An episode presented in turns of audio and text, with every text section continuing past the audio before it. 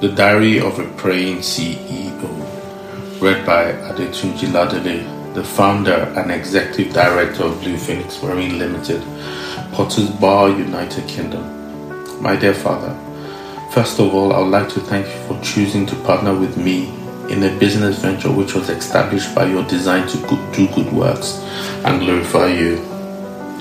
Father, you've kept me in the area of my passion in my career and profession and for that, I'm truly grateful.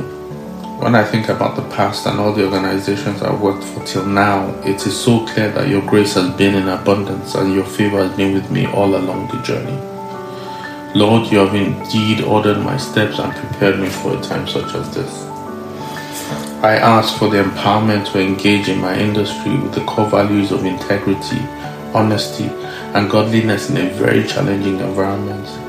May I remain a godly leader and always exhibit the principles of servant leadership to the employees in the organization.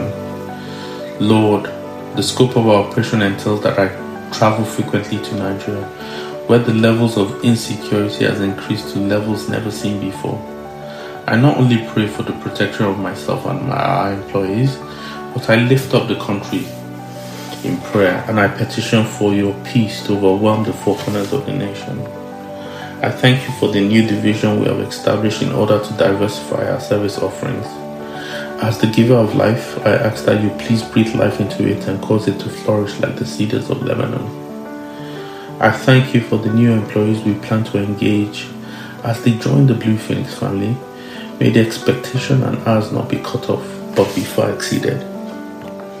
This week, we have a meeting with a major North Sea player that wants to make an entrance into the West African region with us as their regional partner. They sought us out, and we know all too well that not all that glitters is gold. We therefore ask that you please give us the wisdom, insight, and discernment to make the right decisions concerning this venture. Show us the way to go so we may walk in it. Heavenly Father, your word says that it is you who give the ability to produce wealth. I know that you are the source of success and prosperity. So I commit the business again into your hands and say, Lead the way, Lord, and I will follow. I lay all our plans before you and ask that you please establish them. As the company grows and mature, I ask that you